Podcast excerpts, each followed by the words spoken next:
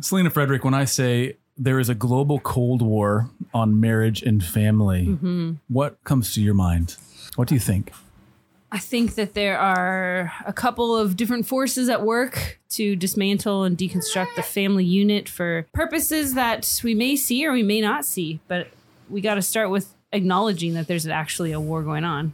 Yeah.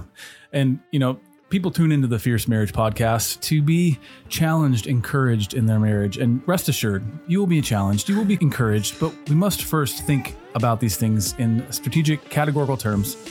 And we will do that today on the other side.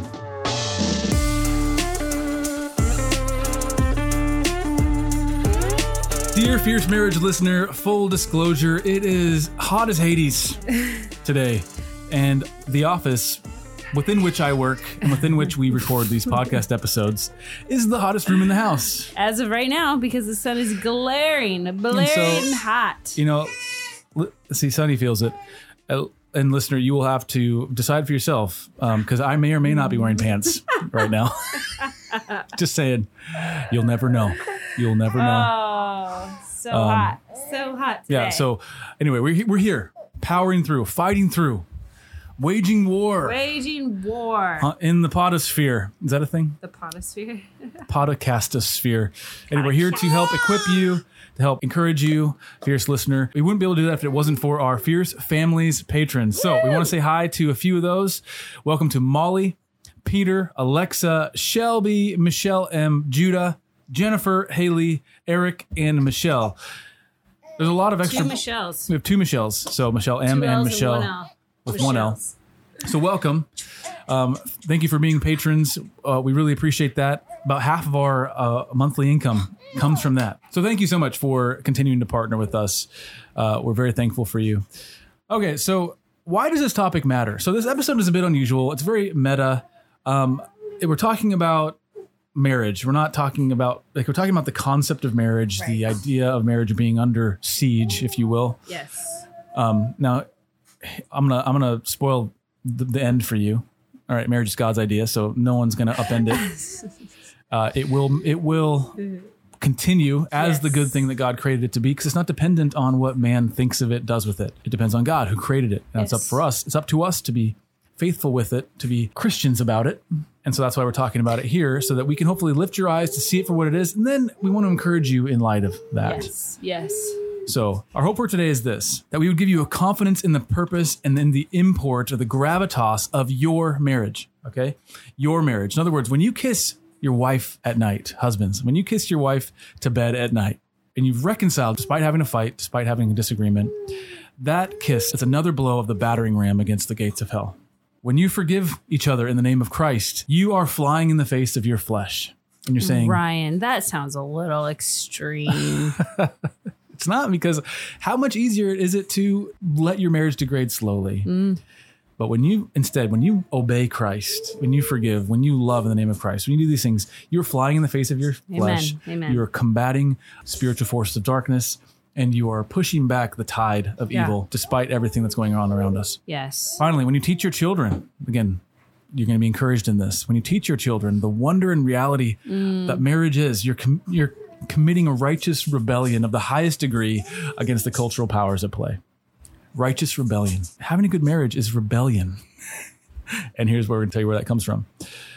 So you might just be thinking, you know, Ryan and Selena, you're kind of going off the rails, all right? It used to be that you would just encourage us, you would just Make give us laugh. you'd make us laugh. You'd talk about the office.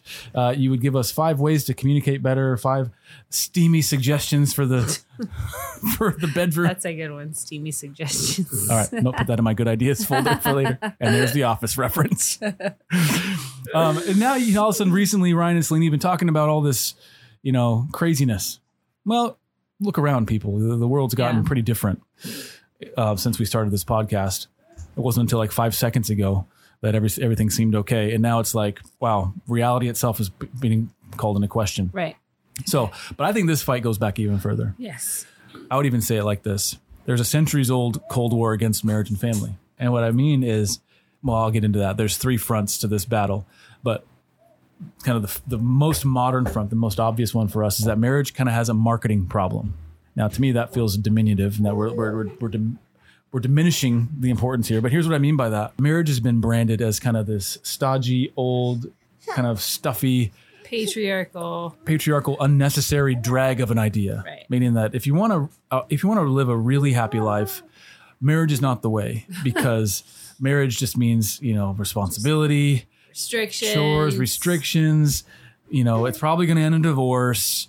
Um, it's not everything. You know, you're limited to just one person for the rest of your life. Like, what a drag, right? Um, She's Isn't that a ridiculous idea? Yes, she thinks it's ridiculous. She's a big fan of marriage right here. But that's that's that's a branding problem. But where does that even come from? That's the question. Like that's that's the the narrative at large. Now in Christian circles, that's not the narrative. Like thankfully in Christian circles, we still see marriage as beautiful, as good, as necessary for human flourishing. But we need to be aware that even in our Christian circles, we live in a culture that is not so. And the whole idea for this episode came about when I saw this video. And the video is basically this I can't, sh- I would show up, but there's no speaking in it. It's just a video with music. And what it is, it's a young lady. She's sitting at a table. She's obviously having uh, dinner or lunch with her significant other. You're looking at her from the perspective of the boyfriend, and you're offering her a, a wedding ring. And she puts her finger in the ring. And as she puts her finger in the ring, it flashes to like, I'm having to scrub dishes and I'm doing all and she pulls her finger out. She goes, What what was that? And she puts her finger in the ring and it flashes again and and now she's, you know, cleaning the windows in the bathroom and she's scrubbing a toilet and she's holding a baby that's crying and she's clearly bedraggled. She's wearing, you know, ugly clothes and she's in it's like and so she pulls her finger out. And she does that a number of times and then finally she just grabs the ring and puts it down and says, Nope, not for me. Mm. And walks away.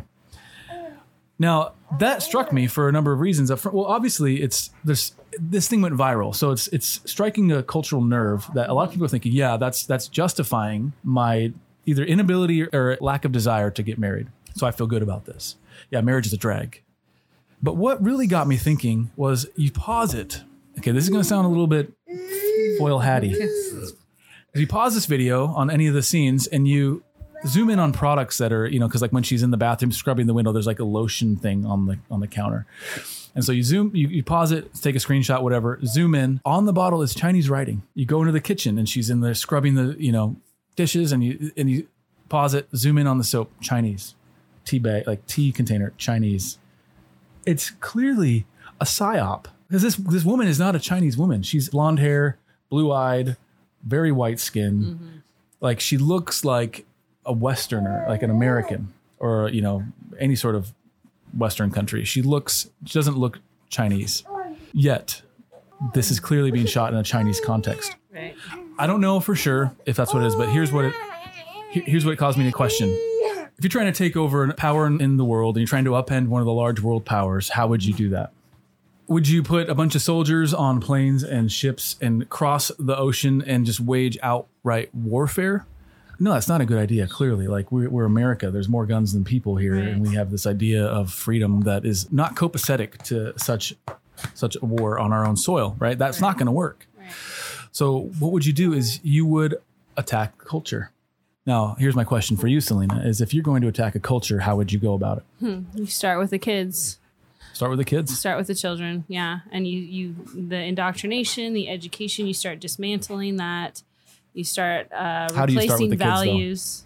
Yeah. So replace values. Okay. I'm. About all I got right now. I feel like Yeah. you're looking for something No, no. that I'm trying to like. I'm asking. So I don't know. That's what you're I not would do. Get the kids on the phone and start No, you talking start to them and telling them, "Hey, your parents raised you wrong. Let's let's get you fixed up." Right. No, you would start undermining Right. the values that have that are culturally in, ingrained. yes. So you would undermine everything that made us strong. Okay, Christian values, the mm-hmm. idea that man is made in God's image and has innate rights mm-hmm. to freedom, uh, everything that our nation was built on. And, wh- and how do we maintain those rights? Well, things like the First, Second Amendment, freedoms that are afforded by our Constitution. You would try to undermine the idea that men are valuable for building things and are valuable for contributing to society. You would basically teach that men are toxic. Uh, you would undermine women who love and nurture their homes. Their families, yes, and Their their, families. children. So how do you go about doing this? Well, you have you would start to satirize or you would start to basically make beautiful things look ugly. Right.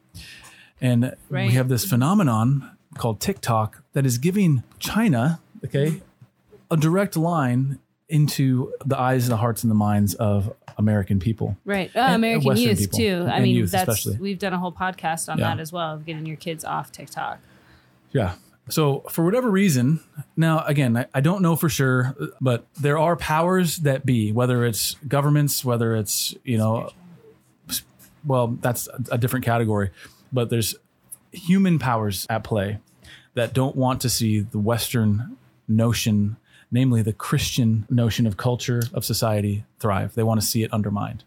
So they're going to go after marriage. They're going to go after men. They're going to go after women. They're going to go after children, mm-hmm. ideologically speaking. Right. Okay, so you're in a marriage. Like you need to know this, be aware that this is happening and that it can even happen. That trickles down now into culture and that, um, and how's that trickle down? Well, since the 70s, the marriage rate is down 60% since the 1970s. So that's 53 years since 1970. That's quick for that. Yeah. Drastic. Yeah. Well, you've had marriage has been pretty stable throughout all society. The 70s hit, excuse me, throughout all human history. The 70s hit, then all of a sudden it's down 60%, more than half. Yeah. Um, another statistic I read is said uh, more than uh, yeah, so one third of adults will never marry. So thirty three percent of all adults will never marry. So why again? We're going back to the first question of why does this matter? Well, marriage is designed by God for the flourishing of humankind, but we should not be surprised that when we fall in line with what marriage is, by and large, that we flourish. God designed it for our flourishing. If we get married and we do things His way, we flourish. Well, the statistics show that on almost every metric, um, marriage is better, and we'll get into why it's better um, a little bit later. like, what that looks yeah. like, but this is why it matters. Okay, so the first front is cultural, and you call it geopolitical, you call it cultural, whatever, but it's happening culturally. The second front is spiritual.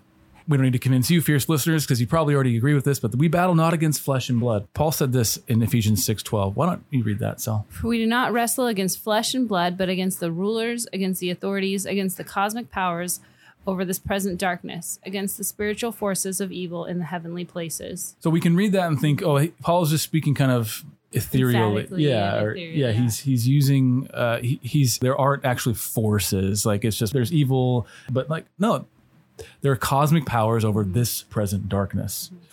Um, and they're they're working against us, and they're actively working. And then Acts 26, starting in verse 16, it says something similar. Now this is when Paul is actually telling of his conversion.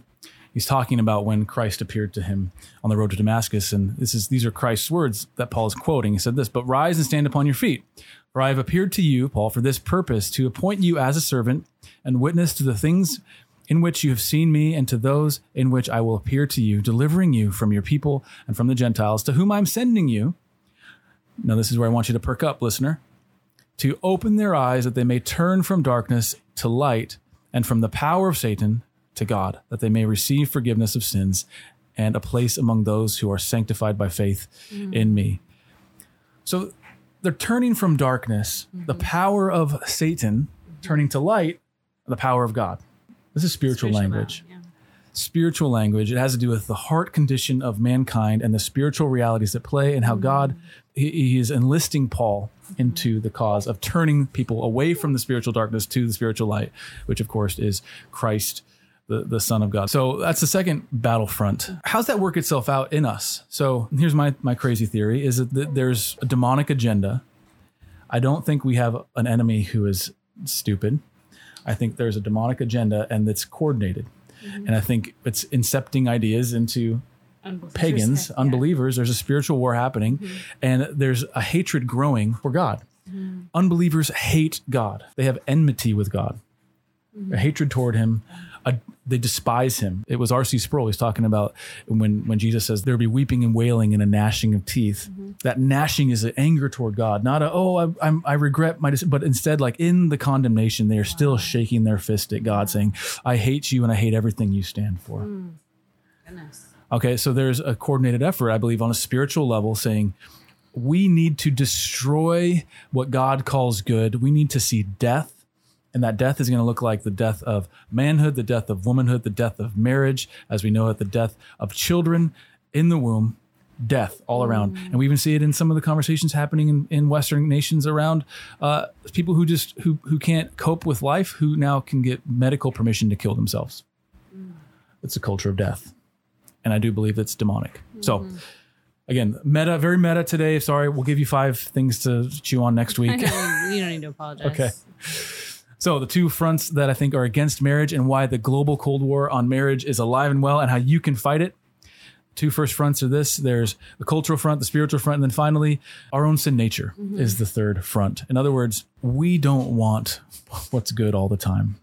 I still sometimes want to walk in my flesh more than I want to walk in the spirit. I want to obey my flesh more than I want to obey the spirit. And that's most prevalent when pride and selfishness they work, they get into our hearts and they work themselves out and they become uh Anger and yeah, and anger frustration, and bitterness. Yes, they embitter us toward each other. They Yeah. they they sear our consciences. They close our hearts to things to forgiving and to being forgiven. There's even just a this is just a profound selfishness, right? I was I was watching um, a guy named Brad Wilcox. He was he's a believer and he's um, kind of on the front lines of fighting for marriage. He was being interviewed by Dr. Phil, and just before he was interviewed, Dr. Phil had someone on there who was a sologamist. I'm going to call it sologamy or sologamy, however you want to say it. But there's there's monogamy, there's polygamy, and then now there's sologamy. Sologamy. I don't know how to say it. But the thing is, this woman, she married herself. She is looking in the camera saying, Yeah, this is the best thing I could do because I'm promising to myself that I'm going to love you, self, like I would expect someone else to love me. I'm going to care for you like I would hope someone cares for me. Did she have a wedding for herself? She did. And she and there's a picture of her kissing her own face in the mirror. Oh. Okay. Can you believe it? There's something in humans, in, to especially the unregenerate hearts. that We want to worship ourselves, especially in our culture that's very uh, it's humanistic. Yes. And so the point is, is, is this is a battlefront that we need to be fighting on.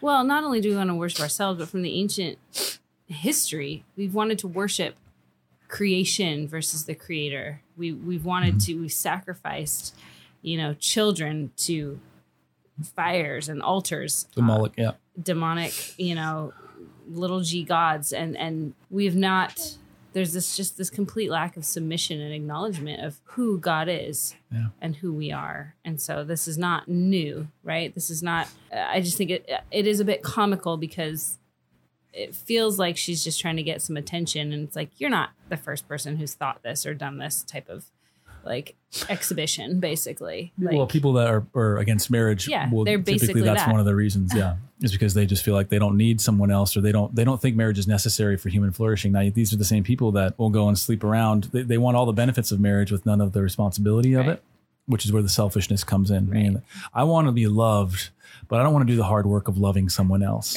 Right. And I want to have sex, but I don't want to do the hard work of raising a child. Right. So, three battlefronts cultural, spiritual, and our own sin nature.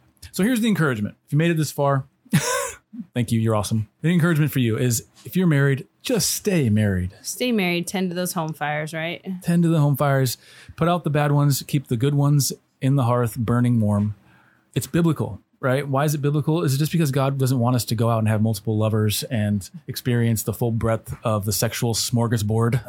Oh my gosh. I never thought I would say that. No. It- no, it's not for those reasons. God knows what's best, and here's what He said is best: one man, one woman for life. he knows and created, designed, and purpose. There is no other way. So that's the whole reason we stay married. Now, Yes. if you're in a if you're in an unhealthy marriage, if you're in a difficult marriage, if you're having to fight, if you feel like you're holding on for dear life, um, then our heart goes out to you. It's not always easy. Right. It's not always easy, but here's the promise in that we have a Savior who can calm the storm. We have a God who heals. We have a God who multiplies the bread and the loaves and feeds the multitudes miraculously. Your spouse is not outside of God's authority and is not outside of God's ability to work a miracle. And so you hear us saying, stay married. You're thinking, how can I possibly stay married? This is unsustainable. We're here to tell you, cling to Christ, look to Him. We pray that He works a miracle. And we pray that if the miracle does not come or Christ tarries in the way you think that He, he should do something, He's not doing it, then He would give you the strength to cling to Him all the Yeah. more. And in that, you would have the joy and the peace that, that is yours, your birthright in Christ. So stay married. Um, it's biblical. It's also just plain better. So women and men in lifelong marriages are empirically happier. There's polls and things. Women who are married with kids are are happier than every other type of woman. You know, in terms of vocation, in terms of whether or not you know what age, whatever. marriage is better because people that are married are generally wealthier. And I don't mean wealthy like they, you know, they're going to all the fancy parties and they're, you know, wearing Rolex watches. I mean that their generational wealth is growing, and I mean that in a more of a traditional sense, in that they they own uh, property and they are able to, whatever the wealth metric is. It's not just oh you're wealthy, oh you, you know, they're healthier. This is what blew my mind is that there was a study done. Um, and Brad Wilcox mentioned it in that interview I just talked about, so you can go look up the interview.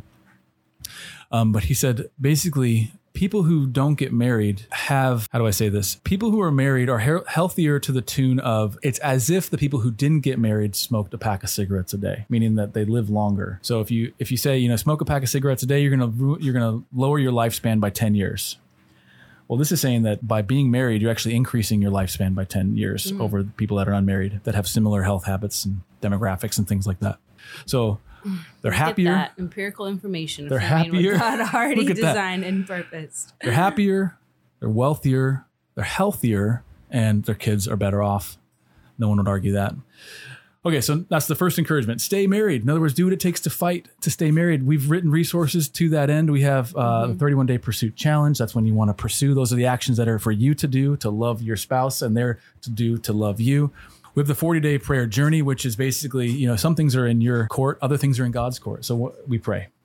So that's to pray for each other. We have the how a couple speaks prayer bundle. Like so it's how to actually communicate in a way and grow in communication because a couple who communicates well can work through anything. So we have resources for you to to help you, but the point is stay married. Number 2, encouragement is teach your children to get married and to stay married. Mm.